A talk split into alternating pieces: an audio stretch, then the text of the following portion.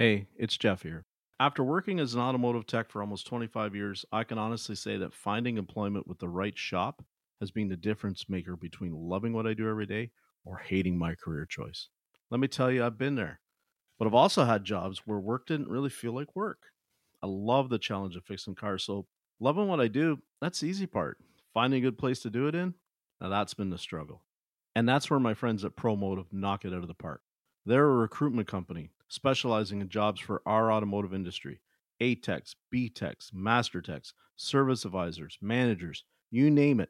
They are constantly looking for applicants in automotive to link them with available job postings at only the best vested shops around the country.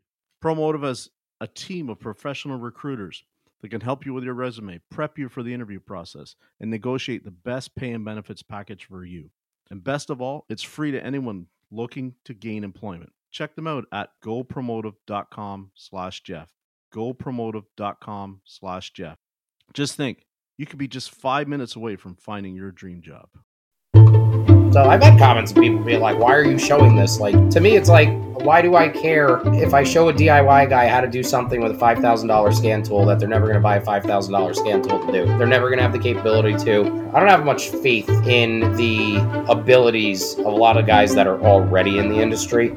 And while a lot of those guys might be trainable with the right training in the right direction and stuff like that, I mean, dude, I know some techs that are 40, 50 years old that I'm like, I don't understand how you made it this far, how you're still like doing this job.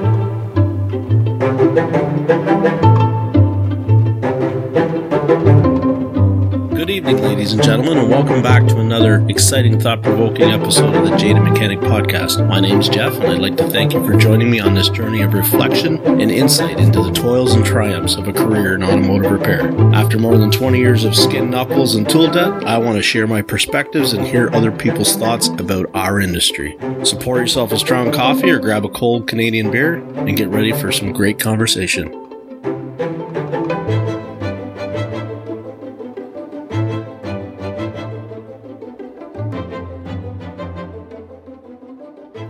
Hundred percent. And all all of my every single video that I've done since the beginning of my like mechanic social media j- uh, journey here, because I used to have a kayak fishing channel on YouTube before my son was born, but um, so that was actually the start of my social media journey. But I didn't do Right. it for six years, and um, my fiance had started doing TikTok, so I was like, ah, you know, I, I downloaded it to watch her. I'm like, you know, maybe I'll just try to shoot a TikTok, or I want to start doing YouTube for my mechanical stuff. Um, and it was just so easy to do the TikTok to record it. So, like, if you go back to my original original videos, I had no clue how TikTok worked, and Yep. I have like uh, like uh, it was a CRV starter I was changing. There's like 18 parts to it that were each like three minutes long because it was before 10 minute videos came out, and uh, and I got freaking roasted. The, the one video went like semi viral for the time since I was a brand new creator and it was solely for the fact that I took the positive cable off of the battery before, ta- or I didn't even take the ground off. I just took the positive off and I pushed Sure. it to the side. And I realized right at that moment, I was like, oh, okay, so the more negative things people have to say, the more these videos are going to blow up. And I was like, well, this is perfect. I don't need to be, because you can tell when people's videos are staged if you know what you're looking oh. at. And I'm like, Yeah. I don't need to stage a single fucking thing. I'm like, I'll, I can literally show my mistakes that I'm making while trying to figure out these problems. And those those videos with mistakes will do really good. And I was I was 100 percent right about that. So yeah, all my videos are are are completely genuine. And I'm sure that there's guys that like look at me that that have seen a couple of my videos and don't like watch all my videos that are like, why do people think this guy's any good? Like, look at what he's like ruining. Look at what he's doing in these videos. Yeah, that's because we're not like there's no guys out there that are are perfect and I'm I'm here to show that. Like if I make a mistake, I want someone that's watching this video to learn something, to learn how not to make that mistake more than I want them to learn how to figure out what the problem is, you know? Yeah. And you've you and I have had that conversation. I even made that that TikTok video because I'm new to TikTok, so I'm just I just learned how to stitch the other day, right? Like that was the hallelujah moment. Oh, my God. it, it flows so much better when you do it, but like I I don't know, you're awesome because like you'll see the trolls come into yours. And you're like the politest guy to the trolls, and I'm like losing my mind every time somebody like I I'm the like, okay, we're gonna go out in the front yard. We're gonna settle this kind of guy, right? Like, it, it, and you are the complete opposite. You're just like, thanks very much because you're, you're pumping the algorithm for me, and I'm just like, and I see it all the time because you can see it's like somebody would be talking on one of your videos and it'll be like completely unrelated. And it'll be like, hey, I question about this type of car, and I'm like, my head is ready to explode because we're talking about like, you know a Honda, and he's like, I got a Ford with a misfire fault. And like, I'm just like, did you ever wander into the wrong room, Mister? Like, I, I mean, we're not we're not talking Fords. I get that but. all the time. Those those comments never really bother me. Like, they bother other people when like I'm talking to them. They're like, you know, like you said, why why is this guy asking about a Ford when you're doing a damn Honda video? Like, why does he care? I'm like, well, because this guy probably really really feels like he needs help on this problem, and he probably thinks like, you know and again, this might be ego here, but he probably is watching this video and go, "This is the only guy that can help me. I need him to answer me on this." You know what I mean? Like, so that's probably why they like. It's like when you word vomit a comment out. It's like, "Oh, here's my opportunity. Uh, 2011 Ford Edge uh, P0016. I haven't changed the oil yet. What do I do?" Well, you start with changing the oil, buddy. But you know, sometimes I'll see those comments, and it's when I'm because like I'm very when I first post a video, I'm very responsive in the first like half hour to hour that that's up because the initial fire roll on that video going out is what's going to help determine how it gets pushed. So I watch mm-hmm. every comment coming in on like for the original per se like 20 to 30 comments and I'll make right. sure I like and reply to all of those comments and stuff. And very very often I'll get that Honda video guy asking a Ford question and I'll be like, "Oh, I don't want to like that. I don't want him to know that I saw it yet. I'll answer him later." And then like an hour later, I'll, I'll like it and I'll be like, hey, I'm sorry, dude. I'm like super busy. I got a million people asking questions. I'd love to help. If you want, send an email to, you know, my email. And, and if I have the time to answer you, I'll, I'll most definitely answer you. And I, I try to as often as possible, but I'm clear with people that like, I, I don't have time to answer everybody. Yeah, see, that's I was just gonna say that's pretty admirable. But I mean, like, if I was gonna put myself out there tomorrow and start doing, you know, a video, I would not even, wouldn't even entertain the notion of trying to to answer all those types of questions, right? Because it's like I feel on social media by now there's so much good information out there about how um, to how to how to fix your own car, how to diagnose your own car. And I'm not I'm not talking like CAN diagnostics. I'm not talking like advanced cloning and stuff like that. But I'm you know like when somebody says, "Oh, I got a, a, a P420 on whatever," it's like okay, that's you know I don't want to say it's first day stuff, but the the answers are already out there, bud. Like somebody way more talented than me has put out a really good video explaining how to troubleshoot that. Go troubleshoot it. Go learn. Like take the initiative. You know, uh, make yourself an expert on the subject. Watch that stuff and then tackle it. But I, I the I don't want to say it's the younger generation because I, I you don't know obviously when somebody posts what their age is but I find that that's that's my kicker when I was talking about DIYs and whatnot in the internet. The thing I struggle with is is all the people that just want the damn answer. You know what I mean? Like there's there's guys like you and there's so many of us, other Brandon and, and whatnot, Toba, everybody, Norm, putting out these great content about how to solve a problem, and they just want a frickin' answer. Well, you know, like and then the worse than that is Scotty Kilmer. Like it, what really infuriates me is when people get online and all they want to do is you you'll make a Chuck goes to fix a Jeep and somebody's like, oh, ha, Jeeps are you know set it on fire. What a, a stupid comment. Like, okay, yeah, you don't like the brand, but that's not helping anybody. It's, right. it's just congratulations, right?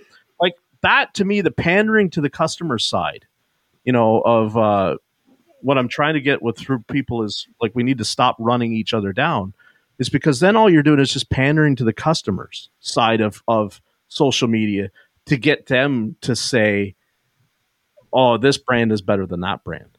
Because there's no credibility at that point right? Like it's like kilmer used to get on and say toyota was the greatest thing in the world. And, and i think he gave up if toyota never sent him a brand new toyota and now he just says everything. You know it's terrible. So when people get on there and it's like they make say shops don't that do this or shops that don't do that, I just shake my head because it's like we shouldn't. I think we shouldn't be on there as the mechanics of social media, um, trying to get customers to understand us better or like us more. I think we should be all trying to build each other up within the community. That's just where I'm at with this. This is what makes me do what I do, right? I'm fascinated by somebody like yourself. I'm fascinated by somebody like Paul, Chris, you know, Brandon, Rich, all that because I want to know like how you got to where you're going and and where you want to go. And the customers that just want to gripe about, you know, their brand new car that doesn't live up to the expectations. I, am so burnt out to listen to that. I mean, that was all good when you know I worked at the dealer and I was paid to listen to them complain. But now, when I'm out, my social media is away from that. I don't care that it went back to the dealership seven times. I really don't. I want to. My fix for it's going to be how do we all get better so that it doesn't take seven trips, right? That's it. Not like, oh my god, I feel so sorry for you because they haven't been able to fix your car at the dealership. Like I've seen those cars. They're not most of the time they're not broke. They're just something that's this intermittent thing that, you know, is a squeak or a rattle that is probably all of them do it. And because you don't have your radio on, you hear all these stupid noises or feel all this crap. And meanwhile, the next person driving the exact same car doesn't notice any of it because they're just enjoying driving their car, you know? Yeah, definitely. So. I mean, that's like, you know, the people that uh, you tell have uh, bad wheel bearings and they're like, what noise? You know, when I'm driving, you're like, dude, I can't I can't hear myself think in your car. You have bad wheel. They're like, no, I don't. I'm like, you can't hear it because you're so used to it at this point. You're trained to the noise, and and yeah, customers um, definitely become that way. Uh, they become trained. Um, some people think that the the dealer is like the greatest place you could ever go. On the other hand, other people think that the dealer is the worst place you could ever go.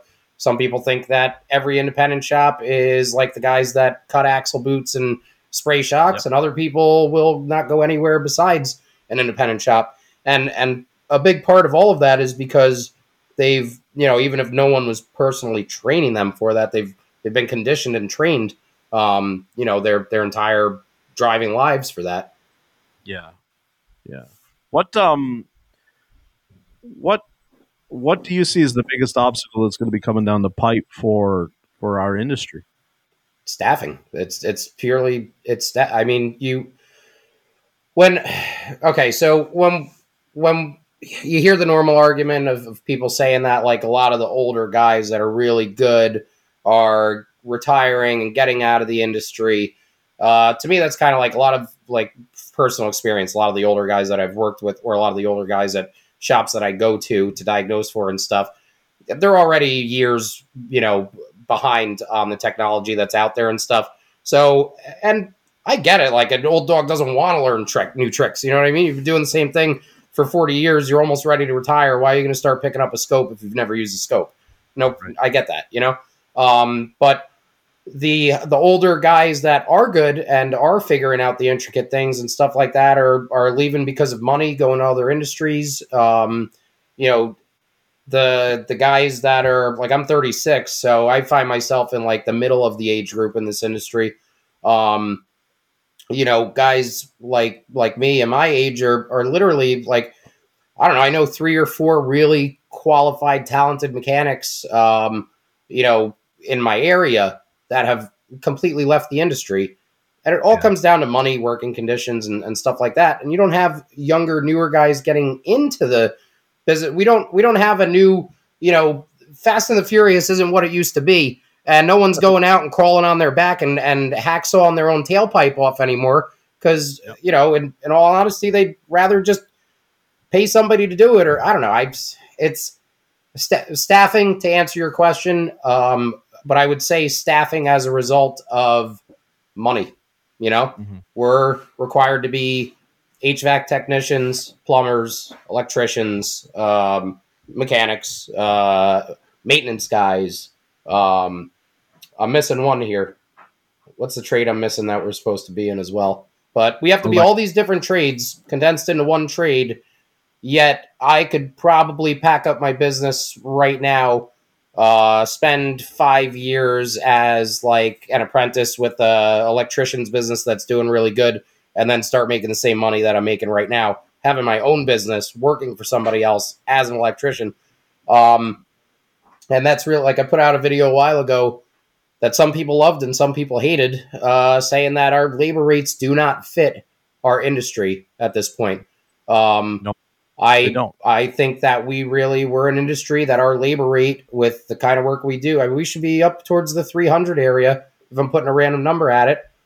Independent shops, uh, you know, dealers, because now independent shop, I mean, we've got to buy the same equipment that dealers have to buy at this point too to to keep afloat and stuff. So that that gap where the dealer was 160 and all your independent shops were 80, that gap is closing because of the amount that needs to be invested in and stuff. And I, I really think like this whole industry, the fact that we're not up close to, to like three hundred dollars an hour is insanity to me. When Yeah. uh, my used car lot, we had a um, a Roto-Rooter. Do you guys have Roto-Rooter up by you? Uh, I've heard of the name, but we probably have something. They're like a chain mobile plumbing business, right? So they they'll come, they'll snake your toilet or whatever the case may be. We we had a Roto-Rooter guy come out. Uh, he attempted to snake the toilet. It's an industrial, you know, building or a commercial building, so it's not like he's coming into the house. He literally walked into a door from the outside of the building, uh, used an electric snake, did not unclog it, was there for like 15 minutes, like $550. The Yep. snake costs a third of what one of my scan tools cost. But if I go somewhere and I try to fix something and I spend 15 minutes there and I don't fix it, I try to charge $550, I'm going to get shot. Yeah. Uh, it's just, Yep. you know, that's staffing because of, of money in the industry. Labor rates should go up. That money, while obviously 100% of it can't go to the techs, but the majority of that that increase in the labor rate should go to buffering the pay of technicians so that you start off in this industry not making the same amount that someone makes getting into a job at Burger King or McDonald's or I mean shit like starting pay in a lot of areas for this job is still nine ten dollars an hour in, in a lot of central and, and southern states and stuff. I I was making freaking like I think I was taking home $180 a week when I got into this you know Yeah. so if you're going to take home nine dollars an hour yet McDonald's everywhere in the country is starting off at 15 to 18 I'm sorry. As a kid, I'm taking the eighteen dollar an hour job, no matter how much I like cars.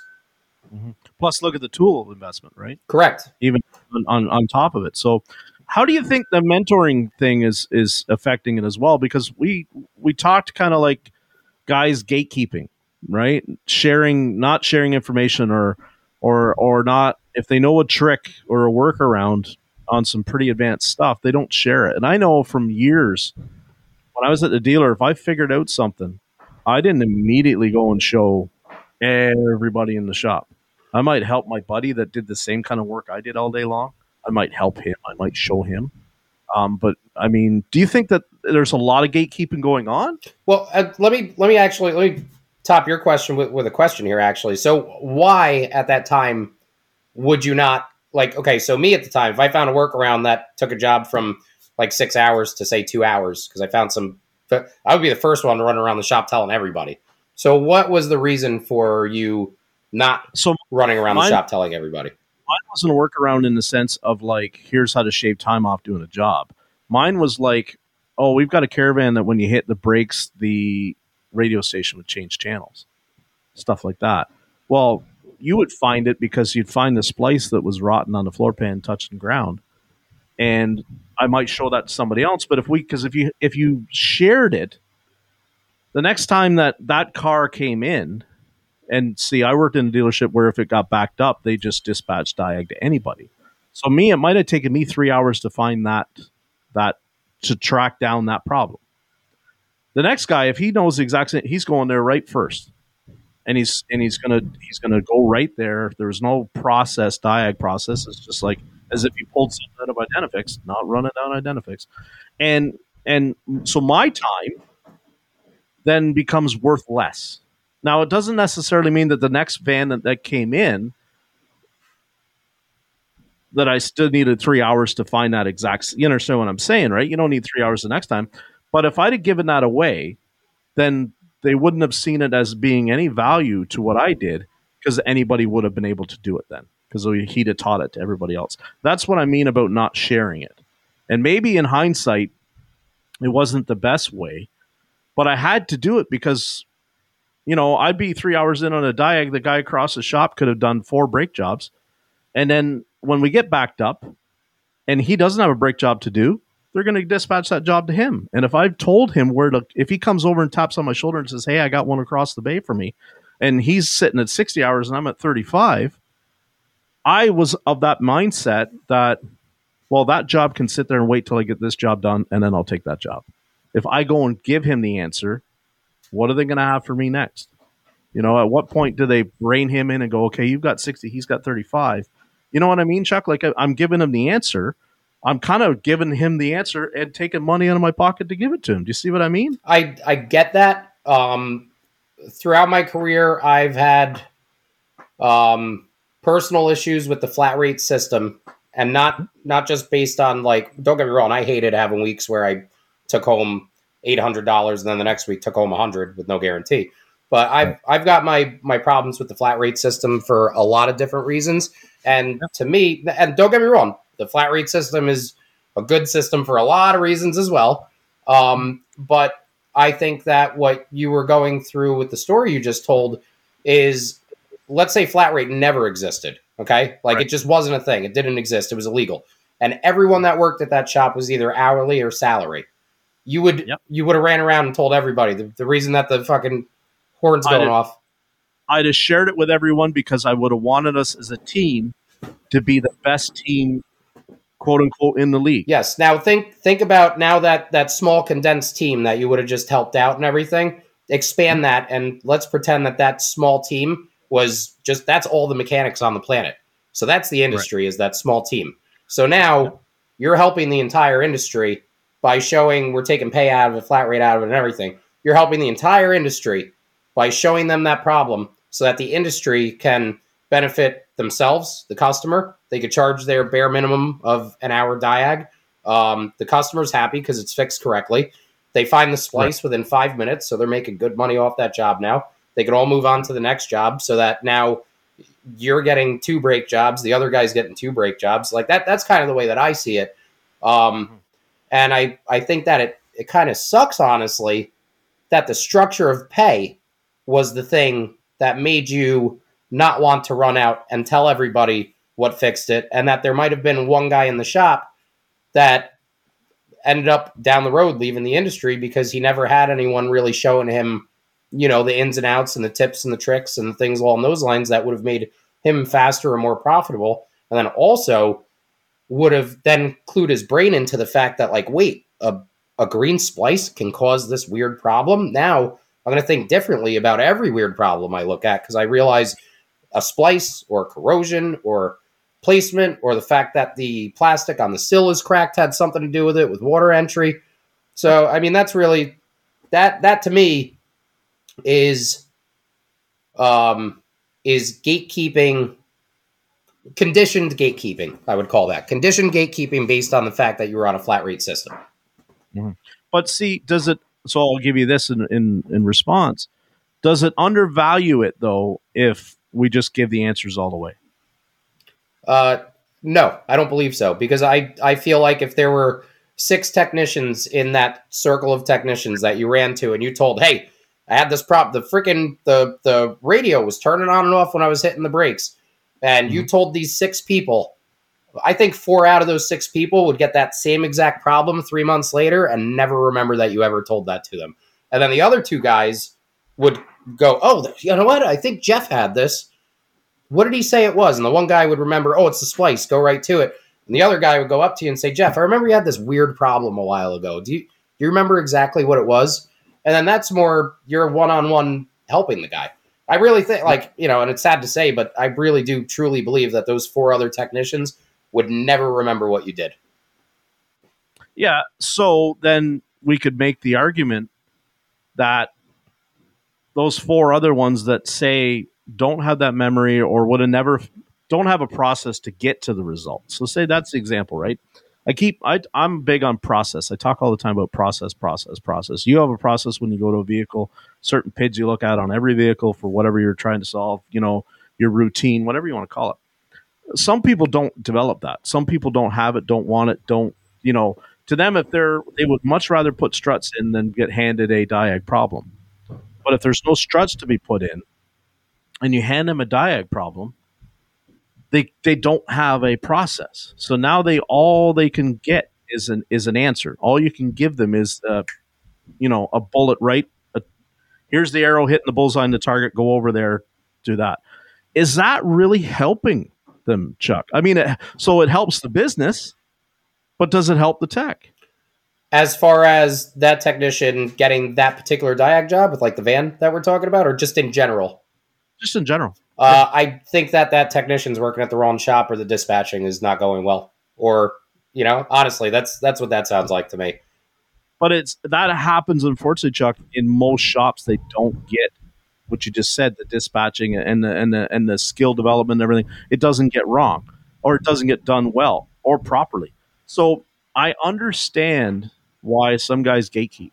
I don't. It, it's, it's I'm the same as you. I think it sucks but I would be lying if I said I, I shared everything that I ever learned the hard way with everybody because I had to learn it the hard way. You know, I had to put all those hours in just like you do um, that I didn't get paid for.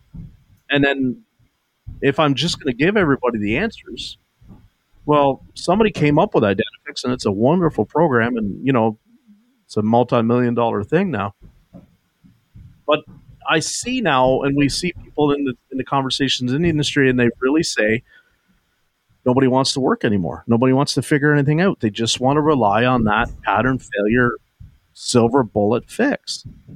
So I, am torn with it. I, I, you know, where I work right now, I'll share anything with anybody because we all we all benefit. But when the pay depends on what you can produce and that I keep I keep my cards very close to my chest. You know. Yeah, for me, uh, I I just feel like there is not and never ever will be a, a, a finite amount or a finite amount of repair work out there. Um, there will always be. I mean, we're a recession proof business, especially with people leaving the industry. Um, yeah. And on, on a large scale, like things that I would show in, in video and stuff, I've had comments of people being like, "Why are you showing this? Like you you shouldn't be showing this because it's you know to me, it's like I don't know. Why do I care? Um, if I show a DIY guy how to do something with a five thousand dollar scan tool that they're never going to buy a five thousand dollar scan tool to do, you know, they're never going to have the capability to. And then when it comes to um, actually working, you know, with people in the industry and stuff like that, uh, unfortunately, I don't have much. Uh, um, what's the word I'm looking for here? I don't have much faith in the abilities of a lot of guys that are already in the industry. And while a lot of those guys might be trainable with the right training in the right direction and stuff like that. I mean, dude, I know some techs that are 40, 50 years old that I'm like, I don't understand how you made it this far, how you're still like doing this oh. job. Yeah. I understand exactly where you're coming from on that. But let me let me ask you then, sometimes in a shop environment, what we can blame that on is two things. There's, there's no shop culture there of improvement of your skill set. And then if there if there is a, uh, a reward for improvement of your skill set, it's strictly on their own investment, right? They they have to like for me, even when I was at the dealer, they didn't send me to a ton of training. I was at the dealer before there was online training, and then when I started to get really good and moved to different brands, different dealerships, I didn't do their online training because it was redundant, basic stuff, and it was unpaid, and it had to be done on my own time. And I'm like, listen, I, I Ohm's law, I got that.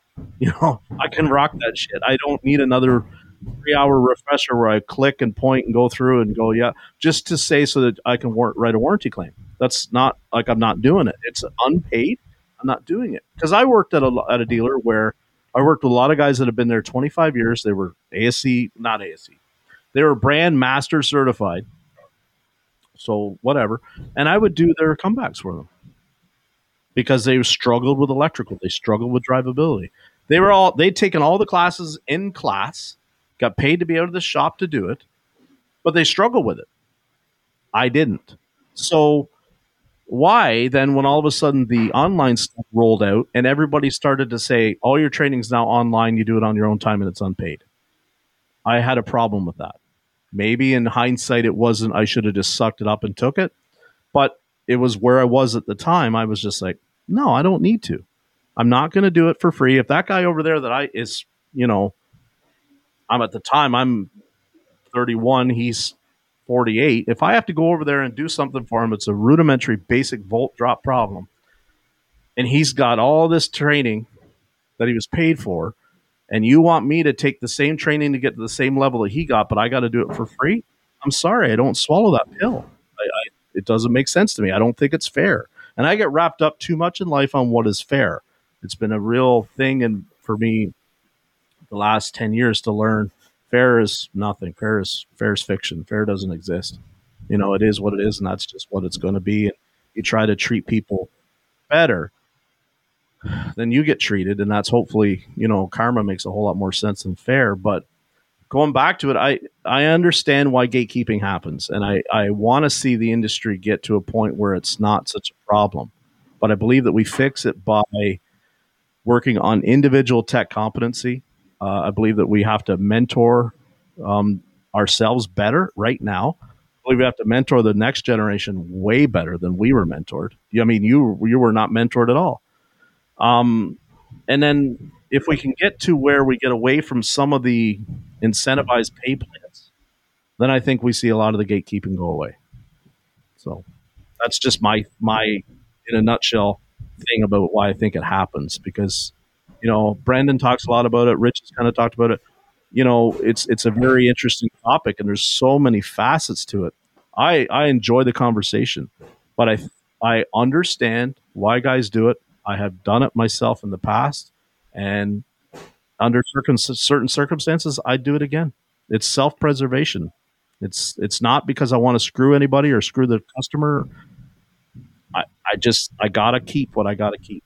You know, the fact that that there's a need for self-preservation and not to blame this completely on flat rate or anything like that is that that's probably more of a problem in the industry than the money to be honest yeah. you know the fact like all right listen if you if you have a shop directly across the street from another shop and you both have you know two employees and, and one manager and one owner of course i'm not going to run right across the street and give them all my secrets you know what i mean and because that is really self-preservation and that's two businesses that are you're never going to get rid of two competing businesses. But when it comes to two competing, well, they're not competing, two competing techs working for the same business, and gatekeeping is happening because of that. I mean, yeah, that's that's a huge industry problem to me. Yeah, yeah, but you'll see lots of lots of shop owners that if there's a going back to your example of there's a shop across the road and you've got two bays and two employees and you've got two bays employees, they would love to see that shop fold up, close down, and be able to get their customers. Not me. No, I want that shop to pay me to walk across the street to go figure out their hard to figure out problems. Right. You know, you I don't, I can't take on all their customers. My shop's not big enough. We both have very tiny shops, but I want mm. you to pay me to come over there to help you. You know, and right. and we could trade customers as time goes along because customers leave businesses and go to another. They, you know, grass is always greener on the other side. So having that business while we're in competition, you know, it's not the work. I don't want to put you out of business. I just I want to be better than you. you know. Well, but uh, some would say if I'm better than you, it's just a matter of time, and you're going to be out of business. Um, yeah, not necessarily. You know, I, I tell people you can have uh, th- there's three ways you could do things. You could do things uh, cheap. You could do them with quality, or uh, you could you know, do them. Uh, what's the freaking third one I'm looking for? Cheap, you could do them cheap with quality, or you could do them fast. You can't have all three. You can pick two, and I'll try to do those two. You know, so the other shop might survive because they're cheaper than me, or they're faster than me, or yeah. you know, I just I don't want them to be better than me. That's all. You know. mm-hmm. Yeah, it's so funny when you talk to some of the owners that like they'll tell you some of the the stigma in some of the shops right now is that if you're a single shop owner, you're you haven't made it yet. You haven't made it until you're a multi shop owner. You know what I mean? Yeah, I so, used to I used to think that I needed to get multiple vans on the road. I needed to have a shop. I needed to have multiple shops. Um, I'm way happier and make way more money doing it this way. Really? Eh? Way happier. Yeah. I dude, I, I can't tell you the amount of stress in the last um last eight months or so before we finally said screw this, we're closing the shop. I have never been in a darker place in my life than I was for that eight months. Um, wow. Then we closed the shop.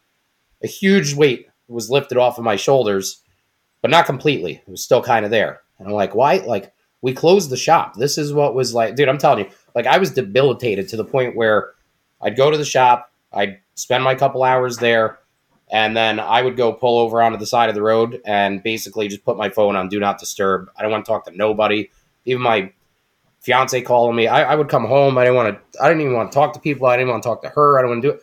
Actually, was it was it Paul's episode with you or Chris? It was Chris's episode where his wife was talking about he would come home and he would just want to play video games. She would make dinner. He wouldn't even like come out for dinner. She'd eat dinner alone. Like that was my my life was a more extreme version of that. I would sit on the side of the road and not come home. Um, it was it was bad. So I, we closed the shop, and I still was like, man, something is giving me like these these feelings of, of like dread, and I can't figure out what it is. And I realized it was it was this. It was the amount of of notifications. It was the the growing out of business that I did, and that was Yeah. when I finally decided to make the change to where I was going to primarily take on um, repair shops and stuff like that. Now I don't even pick up the phone. I let it go to voicemail unless it's someone I know or it's something important. They can leave a message and I'll get back to them as soon as I can, if I can. Mhm. By the way, not not guaranteed I'm going to, and I'm pretty clear about that in my voicemail. Um, but I needed to, I needed to do that um, for myself and for my family. Uh, it's you know, and and as soon as I did that, literally as soon as I did that, all of that weight was then lifted off of my shoulders. And the only time that I, I kind of get stressed out is if I'm looking at my my bank and my projections and the holidays coming up and stuff like that. And like today, I made almost zero dollars because that freaking thing got stuck on the lift.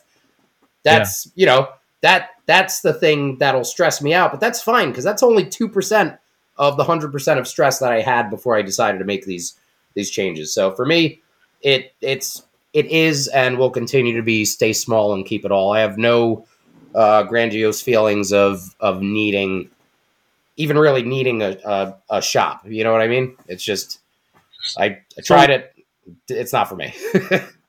with Rich riding around with you, is is the is there a ever a situation where Rich maybe would like go into a second band, or that's not even? no, so Rich uh, Rich just helps me out on the the weekends. Um, he's not even an employee, if you know what I'm saying. Um, so he's been my best friend since we were like 15. Uh, actually, no, since we were like 14, 15. Um, he works for Westchester County, so he's got a municipality job during the week. So Monday through Friday, he's got a nice, you know, taxpayer uh, money job where he. As What's that? as a tech, No, no, he's uh, he's a junior traffic. Uh, he's now he's a full fledged traffic engineer, I think. But his previous job was a junior traffic engineer. He's like an engineer without an engineering degree. Um, right? Yeah, he does you know road closures and signs and stuff like that, but from a computer in his office. Um, and then on the weekends, uh, you know, he works with me, gives me a little hand. So, uh, but no, Rich will never go into his own van. And Rich, who will end up listening to this podcast as well, he um, he worked for me. Pre- he was he's a previous tech. Um, Yeah. and he worked for me um, at a previous shop that I was running, and uh, he is wonderful on the weekends. Um, he's wonderful when he's with me and I can listen and I can hear and I can see and stuff like that. But um, as and he would have no problem with me saying this as a career technician, he doesn't have the ability to not get burnt out on a daily basis. You know, right. but on the weekends, great, awesome. You know. That's cool. That's cool. Um, so what what's your long term aspirations? Long term, like, are you exactly where you want to be right now? I'm I'm a man without goals. I've always been a man without goals my entire life. I live life kind of as it comes and stuff. So I'm I'm about I don't know, kind of like I don't ever say like I want to complete this goal by this time or anything like that. But I do a lot of looking back and realizing that I set a goal that I didn't, you know, really like uh, programming. Some something that sounds so simple to some people. Um, programming like a GM for instance or Yeah. or a Ford. When I was at Ford, we had Toughbooks and we had, you know, I think it was the original VCM at the time. Um, I didn't realize that this was stuff that you could buy at all. So like my whole career going into, I never knew anyone on the independent side that did programming. Like not a single person. Everything that ever had to get programmed went to the dealer. Um, and I had no one to ask or talk to about like what even is programming. Like I thought I was going to be like kind of like HP tuners, like hooking up a laptop and transferring files over and like all the like that movie Hackers from the '90s. Like you know, oh man, I'm programming, you know, and um, you know, so then I finally got into pro. I, I told my tool guy, I was like, listen, just dude, get me a J box, please, because I need to start programming and I'll figure it out once I have the J box. And he threw it in my hands. And then I look back and I'm like, shoot, okay, so I got the J box a year ago. And in this past year, I've probably done a hundred programmings maybe on mm-hmm. GM, Ford, Chrysler. Um, and then I look back to um, two or three years ago where I was going, man, I'd really like to get into programming. You know, so to me, that's kind of like I'm, I'm looking back at a goal that I achieved that I didn't really set. So I don't know. Next thing will be keys. Maybe that's my next goal. it's just you know doing uh, more key stuff and cutting more key stuff, and then like, um, yeah, I don't know. There's short term goals. Like I look up to uh, Cody from Cody's Auto yeah. Diagnostics so much for the stuff that he's capable of doing. Um, and I, I call him for help. Um, you know, I also call him just to tell him like weird shit that I ran into too. You know what I mean? So I don't just use him as a lifeline. Um, but I've sent him modules for him to clone for me and stuff like that. And while I don't want to put Cody out of business by any means, I want to help Cody achieve his own goal of like he says he wants to be put out of business. He wants everyone to be able to do what he can do. And um, I want to be able to do the things that Cody can do. That's my next goal. And then once I get to that point, I'll try to find somebody that can do more than Cody, and then I'll want to do the things that he can do. You know? Yeah, I understand. So you heard me earlier. We were talking couple days ago. I said to you, I wanted to see it where you can wind down and not work seven days a week. Do you feel like and you said to me well i've been working seven days a week since i was you know a teenager. Um do you feel like you don't you're not feeling burnt out? You're not feeling like you're not missing things? Because I, I i know when you posted on tiktok even the, your fiance went to a, a concert you know you, you went into the city and that was seemed like a big deal for you to get away from the business for a day and take the train into the city go see a concert i didn't know the band or I, I, I don't think it's my type of music, but um, do you you don't feel like you're missing out, Chuck, on stuff with such a such a, a workload that you take on? I do. I 100% realize that I miss out on a lot with my family, mm-hmm. a ton. If you um, you know, if you follow my fiance on TikTok, you will see all of the really cool things that she gets to do with the kids. Um, yeah. and she's she's a stay at home mom, and I have zero. Just so everyone knows, I have zero issue with that. I like her as a stay at home mom um, yeah. and not because I want to control everything and pull all the strings or anything like that. I love that she gets to go out and make these memories with the kids and stuff like that. And they wouldn't honestly, if I didn't work like I do, they they really they wouldn't have the opportunity to. So I do work mm-hmm. a lot less now um, than I used to. Like even this week, I I had a couple days. I didn't even start work until twelve o'clock. I hung out in bed with her and watched TV and stuff. A year ago, on. I would never have been able to do that. So um, I while I realize there are things I'm missing out on, I'm also like, and again, I'm a man without no goals, but in the same time, I kind of have an envisionment, you know, of of of our future and stuff like that. And I'm going to work as much as I can now, while I still can, as I make myself more valuable. Um, so I'm, I'm kind of like verging on making myself valuable with uh, also doing less work in a sense whether it be mm-hmm. physical work or time spent work and stuff like that.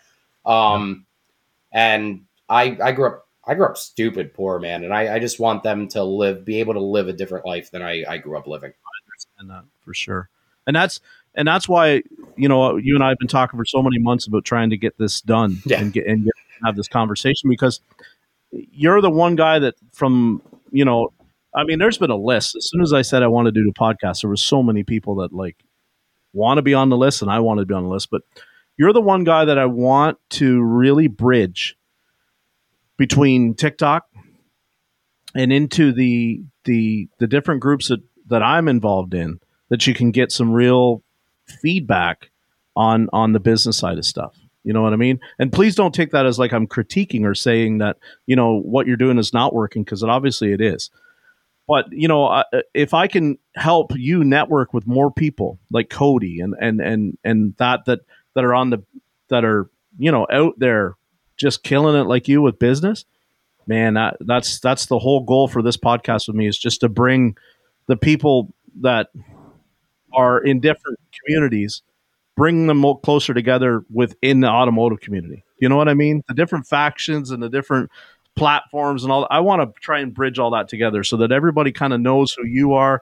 You know who more of the players on that side of the fence are, and we all lean a little more on each other because you know I'm like you. I don't want to gatekeep. I want to see the mentorship thing improve. And the only way it does that is by by lifting this industry up. And the only way that does that is because, you know, we all don't have to agree on every little stupid issue and topic. And you know what what what the way you want to run your business doesn't have to be the way somebody else runs their business. And and you know it doesn't make it wrong if you do it different than they do and they they're not wrong. I just want people to get as much resources available to them as possible and network as much as possible. That's I honestly 1 million percent believe that is the way we turn this around is we stop competing against each other and start helping one another with how to make it work. You know, it's like you said, there's more cars out there that need fixing than we can all get done. No question about it. You know, um, you know, people say all the time that that's not my customer; it's somebody else's customer, right? That's not a customer for me, but it might be a customer for them. That doesn't mean them is less than me. It doesn't mean that them is is different. It's just different. If we can get where all of us are working together, then then this industry becomes so much easier to find young people to work in, to get that passion back that you had for it so long ago that I had that's all it's going to take is just people networking with each other, you know. And it's it's it could be there's a lot of strong opinions, right? There's a lot of strong personalities, but you know that was why from the moment I started to reach out on TikTok, it was like I kept hammering on you to be like, we we got to sit down and do this. We got to sit down and do this because I want you to know the people that I know to to to just to share what you are and to share them with you. That's it. You know. Yeah, hundred percent. Yeah, I'm, definitely down. You know, um, yeah. I think uh, I think the industry has a long way to go. Um, you know, before things are fixed. But the more people that band together, you know, most definitely can make the most change. You know, and that's and that's what it's about. Like, I mean, sometimes people look at the way I am, like you said, you know, rude as shit. it was the it was the comment. The comment was rude as shit. taken completely out of context because it's not people when I say up here in Canada when we say you can't hack it, that doesn't mean that you are a hack. That just doesn't mean that you're No, no, I get it. I completely get it. I you know, that's the same same terminology here. You couldn't hack it. You know what I mean? It just it was just funny. It's like it's don't get me wrong, like it was it was funny, but at the same time when I looked at it, I went, oh, well, that was rude as shit. But you know, I also it start, it doesn't matter if it's rude as shit really because it starts a conversation. And kind of what I said in that video too was um, that I felt it was really it was a comment that was based on almost a misunderstanding of the fact that like so when when she started that video, mm-hmm. she posed a question almost. Yeah. Uh, am, am I or why am I starting to realize why certain people call it the stealership. If we're putting it in like you know more mm-hmm. drawn out words there.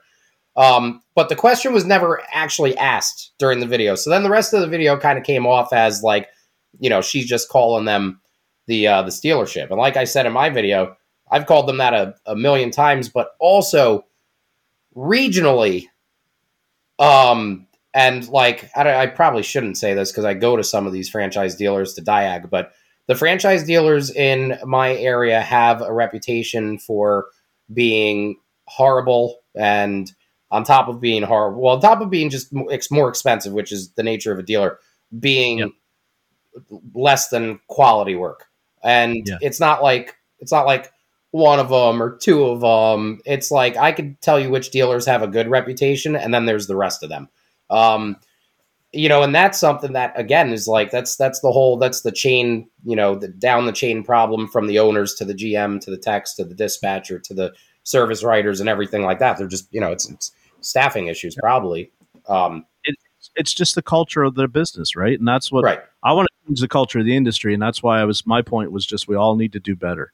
Just stop stop with the negative words, the negative you know nicknames for for for p- things in our industry, and just try to uplifting. It, it, you know, if you're going to play that round, you're just going to pander to the to the consumer, and the consumer's going to continue to think that we're all a bunch of uneducated uh, thieving crooks, and that's so far from the truth. But I mean, it's it's easy to get likes when you side on the side of the customer. You know, if you really want to get change happening in this industry, we have to lift each other up. And you know, at no point was I trying to push anybody down. I was just trying to draw, uh, you know, focus on the fact that it's it's to pander to the customer. Um, doesn't help us. You know, we we all need to do better so that we can serve the customer better. You know, trying to compare and say, "Hey, I do this and they don't do that, and that makes them less than me." That's that's not doing anybody any good.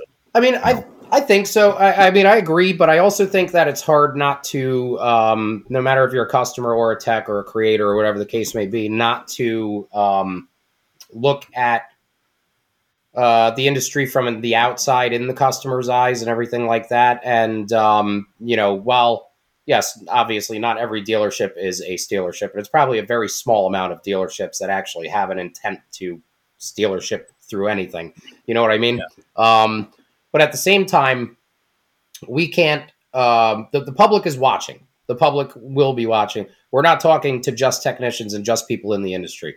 So, in order to kind of broaden the the the eyes of the customers that are watching, uh, that video needed to happen. Then your video needed to happen, and um, yep. Mark's video needed to happen, and Brandon's video needed to happen, and my video needed to happen. So now the customer base they're they're they're being pandered to by all of us, but with all very different opinions of things that are going on. Um, you know, and and that kind of that gives them an more of an inside look than they would ever get compared to you know just pulling up to a dealership or their bad experiences with a dealership. Um, you know, they get to see. For okay, so let's say like I'm just a random dealership customer and I'm I'm TikTok savvy. I know how to go to comments and click and see where you know how everything links together and I see your video and I'm like, yeah, stealership. They are the dealership, you know. And then I, I'm like, oh, what's this comment? And it's you. And then I click that, and it's it's Brandon, and you know he's saying what he said, and I'm like, whoa, man, oh, this this one tech got really upset about this one tech that got really upset for her calling it a stealership. And they watch this chain of things go down, and without realizing it, they've just gained a lot of knowledge on the different ways that that that we all work and their perception from her video might have changed by the end of that where they're like oh well maybe there was a stealership feeling for this reason you know mm-hmm. it's all perspective yep. when it comes down to it and and everybody's watching these videos and we're we being in the industry we have to always remember what they might do for a complete stranger that drives in little mrs smith needs her her check engine light cleared. Well, how they treat her is always going to be very different than how they'll treat somebody like you or somebody like me. Because they already know that like when they're doing that for mrs smith they're trying to recoup a customer. They're trying to build a customer. Like norm talked about right? I, will plug a tire because uh, I, it'll build me a customer. They know that if you ride in there and, and need that done that you're not really that same type of customer to them right so they then probably will hand you a bill and it's just business at that point. It's just business. It's right. not personal. So that's why I try to always in, in my conversations and stuff try to keep everything non-personal. Just discuss the business, you know. And uh, it got sideways real fast about everybody thinking, you know, it was a personal attack, and, and it certainly wasn't meant to be. And you know, um, it's just we always have to remember that is what you might think the customer should be treated as is what you would do. But if you don't have the means to do that, we're unfortunately we're at somebody else's mercy. So I uh, I wanted to thank you for coming on. I don't want to take any more of your Sunday night up. It's I really appreciate you coming on here. Um, I think that this could be a month or two before it gets dropped, and I have a really good feeling it's probably going to really blow up well when it does. And um, they're probably like people ask me, you know, can we have other guests on again and again and again? And I'm I'm fully expecting that they're probably going to want to have you on again. So just I'll giving you the warning now that you know. Yeah, no, I, I had a blast. I, would be happy to come on again. I mean, honestly, these these are the conversations I like to have. I could sit here and talk for hours. You know. awesome. Well, I'll uh, I'll let you go on that note. Um, I'm proud to see you're you're killing it. I'm glad to see that you're doing. You know, you're in a better place than you were. Um, I didn't know a whole lot of the background when the shop closed down, and I, I thought maybe that was going to be like you know something really really negative but it seems after talking with you that it's it's it's hasn't been a complete negative for you and i'm i'm proud of that i'm happy for you on that and uh you know like i said i just i want to see you continued success and you know i really appreciate your skill set and i really appreciate your attitude and and you know your dedication to this industry and i mean that's that's why i want to have you on people like you on is because i want to shine light on on i want to shine light on the stars within the industry and that's that's why I'm here doing this. Hey, you know? if you could do me a favor real quick and like, comment on, and share this episode, I'd really appreciate it. And please, most importantly, set the podcast to automatically download every Tuesday morning. As always, I'd like to thank our amazing guests for their perspectives and expertise, and I hope that you'll please join us again next week on this journey of change. Thank you to my partners in the ASA group and to the Changing the Industry podcast. Remember what I always say in this industry, you get what you pay for. Here's hoping everyone finds their missing 10 millimeter, and we'll see you all again next time.